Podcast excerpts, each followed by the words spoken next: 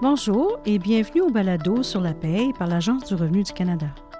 Au cours de l'épisode d'aujourd'hui, nous allons terminer notre conversation sur la bonification du RPC avec Danielle, directrice de la division des décisions au RPCAE avec l'ARC. Dans la première partie de cette série, Danielle a discuté de quelques-unes des raisons pour lesquelles la bonification a lieu et elle nous a expliqué que les employeurs n'auront pas besoin de modifier leur façon de calculer et de verser leurs contributions. Aujourd'hui, nous allons commencer par discuter des changements qui auront des répercussions sur les particuliers.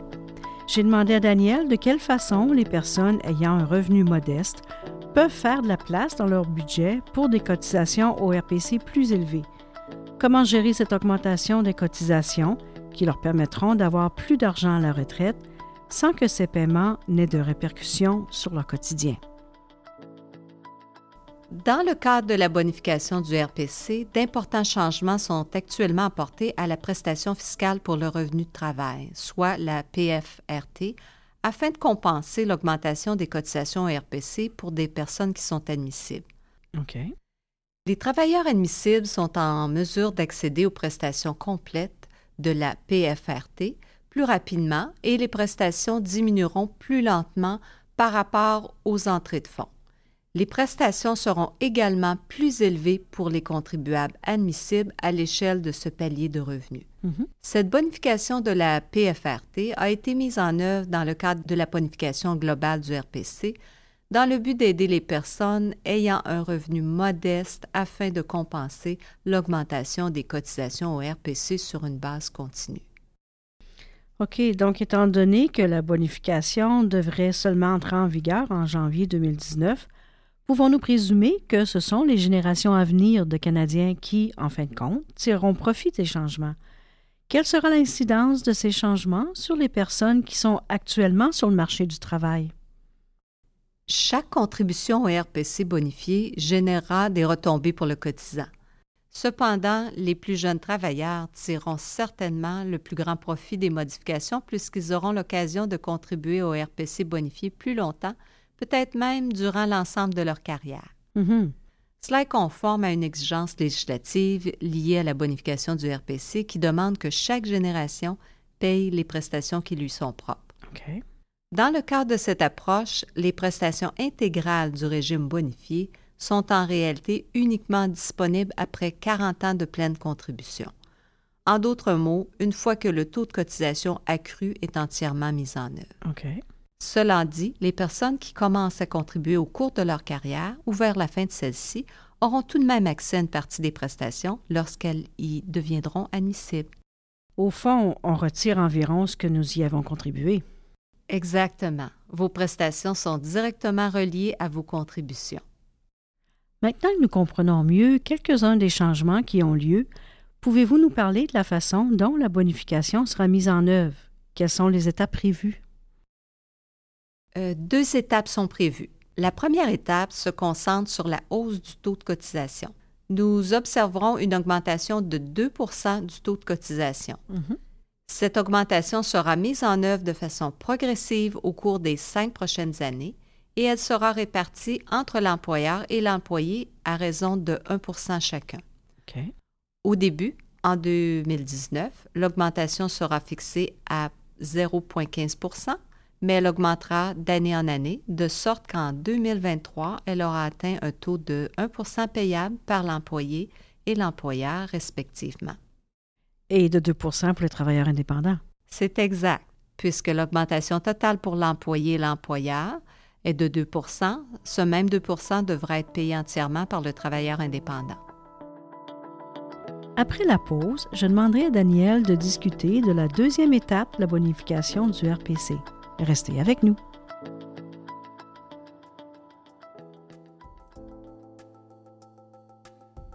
Le calculateur en direct de retenue sur la paye calcule les retenues sur la paye fédérale, provinciale et territoriale. Il vous donne les retenues à inscrire sur vos états de gains officiels. Le calculateur offre aussi une option pour faire certain que vous retenez suffisamment de cotisations au régime de pension du Canada et à l'assurance emploi pour les employés pour une année complète. Cet outil calcule les retenues sur la paye pour les périodes de paye les plus courantes, pour toute province et les territoires. Le calculateur en direct de retenue sur la paye est disponible à canada.ca CDRP.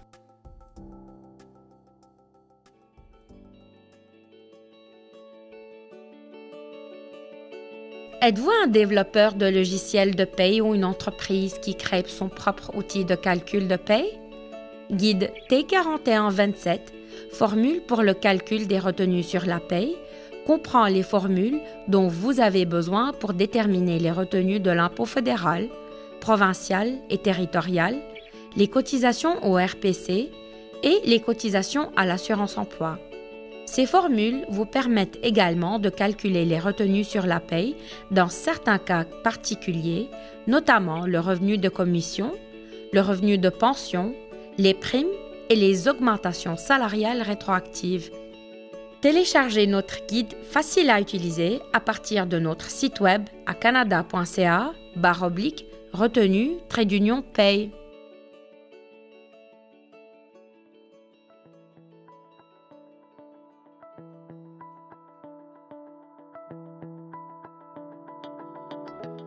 Avant la pause, Daniel a expliqué que la première étape de la bonification du RPC, c'est-à-dire l'augmentation du taux de cotisation, aurait lieu sur une période de 5 ans à compter de janvier 2019.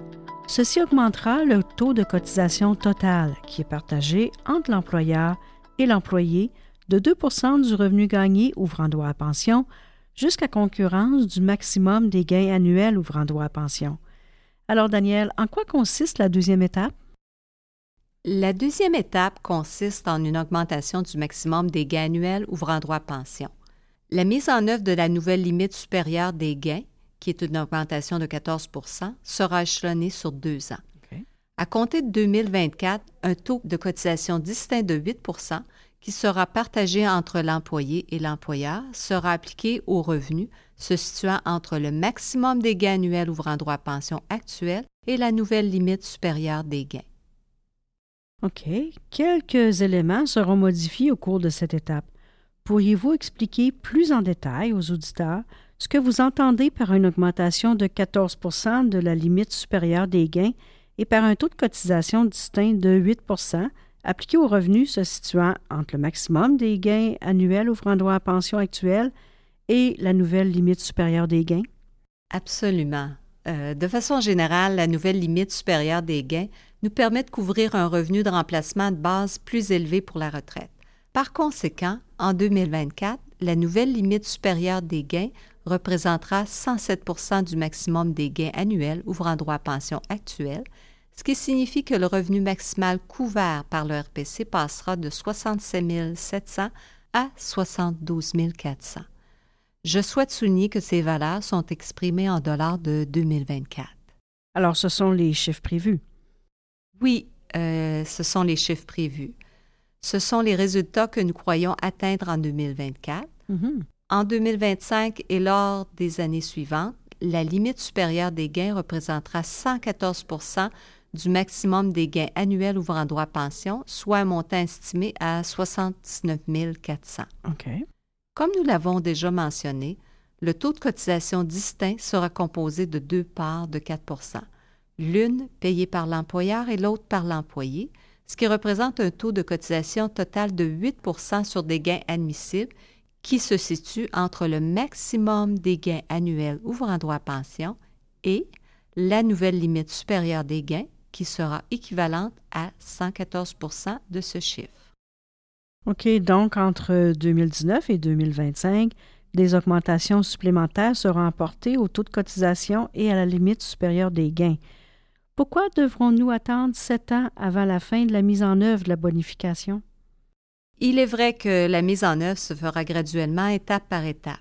Cette stratégie a été choisie afin de laisser aux entreprises et aux employés suffisamment de temps pour se préparer et effectuer les changements nécessaires pour tenir compte des cotisations supplémentaires au RPC. D'accord.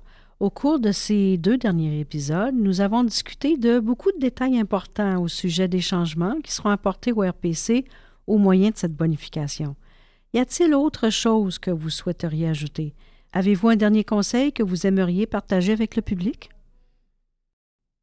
J'aimerais revenir sur certains points euh, dont nous avons discuté au début de l'épisode précédent.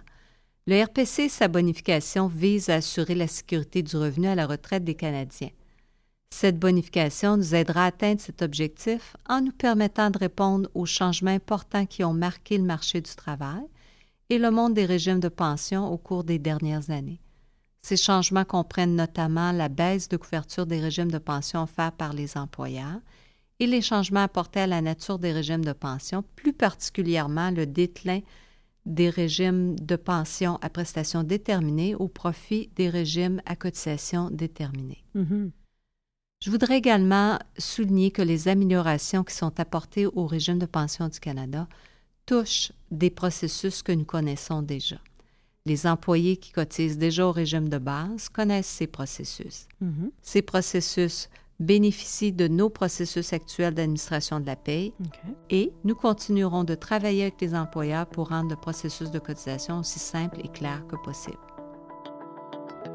Merci Daniel et merci à vous d'avoir écouté le balado sur la paye de l'ARC.